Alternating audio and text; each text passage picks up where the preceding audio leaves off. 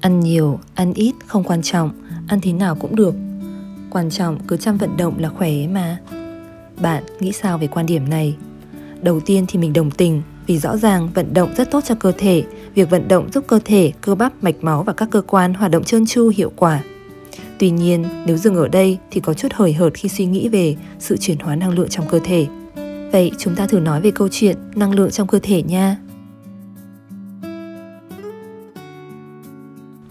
Máy móc muốn chạy thì phải có điện, cơ thể muốn sống thì phải có năng lượng và năng lượng đó được sử dụng cho những hoạt động nào? Chúng ta có thể chia làm bốn nhóm chính: hoạt động thể chất, hoạt động trí não, hoạt động tiêu hóa và hoạt động đào thải bài tiết. Hoạt động thể chất và trí não rất tốn năng lượng.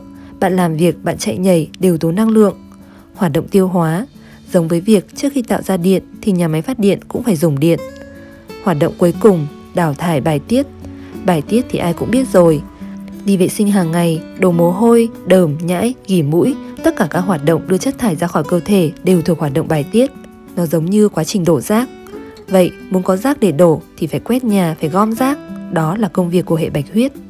Mỗi tế bào cũng hoạt động độc lập như một cơ thể sống. Máu vận chuyển chất dinh dưỡng đi khắp cơ thể để nuôi tế bào. Tế bào ăn xong, dùng xong, tế bào sẽ thải vào hệ bạch huyết. Hệ bạch huyết này đi gom chất thải của từng tế bào và mang chúng đưa cho hệ bài tiết.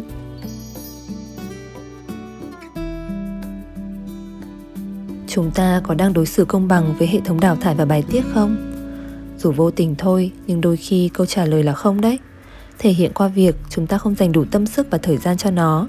Trong bốn hoạt động mình nhắc tới, hai hoạt động khi diễn ra mới sử dụng năng lượng, đó là hoạt động thể chất và hoạt động trí não.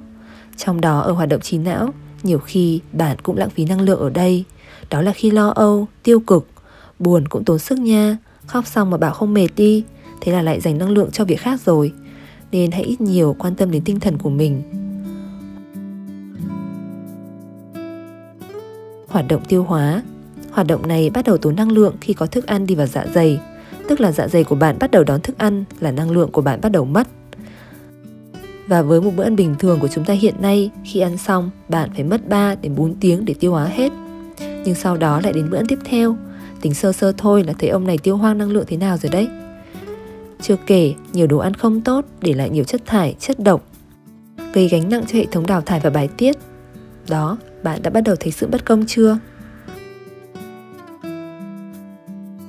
Cuối cùng là hoạt động cực kỳ quan trọng, quyết định đến sức khỏe của bạn, nhưng thường chỉ hoạt động mạnh mẽ khi ba ông trên không cướp quá nhiều năng lượng và thời gian, chủ yếu là lúc chúng ta ngủ. Thế mà thi thoảng khi ngủ, dạ dày vẫn còn thức ăn để tranh năng lượng đấy.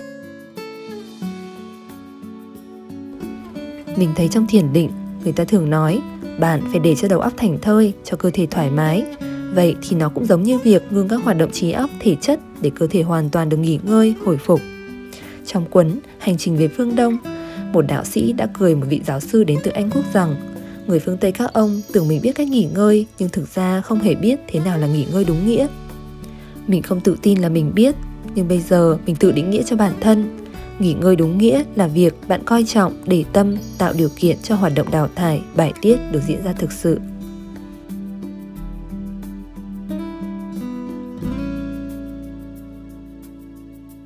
Khi bị bỏ đói, cơ thể sẽ ra sao?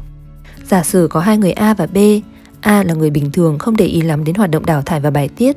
B thì chọn lối sống ăn vừa đủ, ăn 1 đến 2 bữa trên ngày, ăn chủ yếu là những thực phẩm phù hợp với cơ thể và chú ý dành thời gian năng lượng cho cơ thể nghỉ ngơi làm sạch. Giờ A và B bị đưa ra đảo, bị bỏ đói, bạn nghĩ ai sẽ trụ lâu hơn? Vì câu chuyện là giả tưởng nên câu trả lời và giải thích của mình cũng rất chủ quan từ góc nhìn của mình thôi.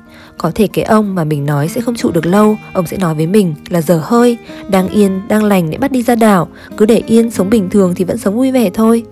Mình đồng ý, A và B vẫn đang vui vẻ với lựa chọn của mỗi người.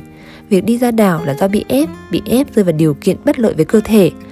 Nhưng hai người có từng nghĩ có khi mình cũng chẳng muốn rơi vào thế bất lợi thì sao? Như câu chuyện về Covid chẳng hạn,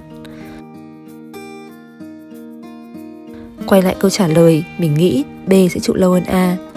Có người sẽ lý luận B nó nhịn quen rồi, nó ăn ít quen rồi thì giờ nó nhịn đói giỏi hơn chứ sao?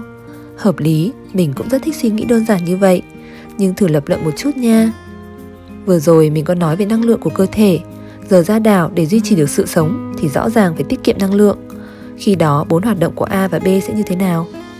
Hoạt động thể chất Hoạt động này bản thân điều khiển được và ở tình huống này A và B sẽ chọn ngồi im, nằm im để tiết kiệm năng lượng. Mình đang thí nghiệm là không có nguồn thức ăn nha, chứ lại bảo sao không đứng dậy đi kiếm ăn, như mấy chương trình sinh tồn thì hỏng. Hoạt động trí não.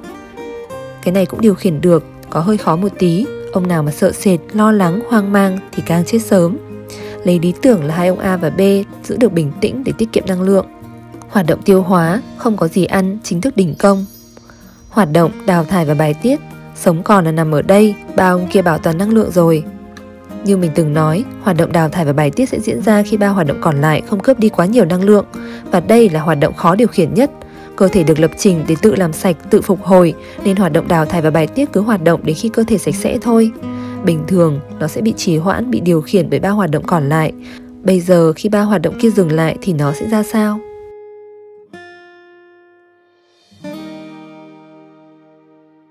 Ông A vì bình thường không để ý lắm vào câu chuyện thanh lọc cơ thể Thế lúc nào cũng có độc tố chất thải trong người Mọi người đừng nghĩ rằng việc hàng ngày đi vệ sinh đã là đủ Một người bình thường có bao nhiêu kg chất thải Bạn có thể tự tìm hiểu Ngoài ra, hoạt động đào thải và bài tiết cũng không chỉ dừng lại ở việc đào thải chất cặn bã sau quá trình tiêu hóa.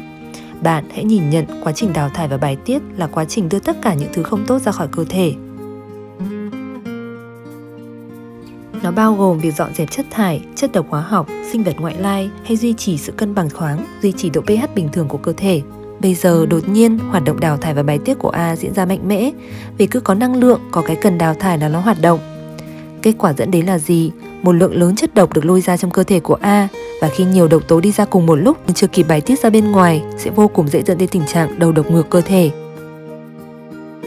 Nó giống như lâu ngày dọn nhà thì nhà cửa bụi tung lên thôi. Và rồi năng lượng mất nhanh chóng do hoạt động đào thải bài tiết diễn ra mạnh mẽ. Cộng với độc tố được lấy ra cùng một lúc, bạn biết tương lai của A rồi đấy. Với B, câu chuyện ngược lại. Vào thời điểm nguy kịch này, người B khá sạch sẽ nên hoạt động đào thải và bài tiết cũng không có việc để làm. Cơ thể khỏe mạnh, cùng với việc tiết kiệm năng lượng cho cả bốn quá trình, mình tin B sẽ sống sót lâu hơn A. Và cứ coi A và B là hai cột mốc trong thang đo sức khỏe thì bạn biết mức độ sức khỏe phụ thuộc vào điều gì rồi đấy. Theo mình, nó phụ thuộc khá lớn vào độ sạch sẽ của cơ thể.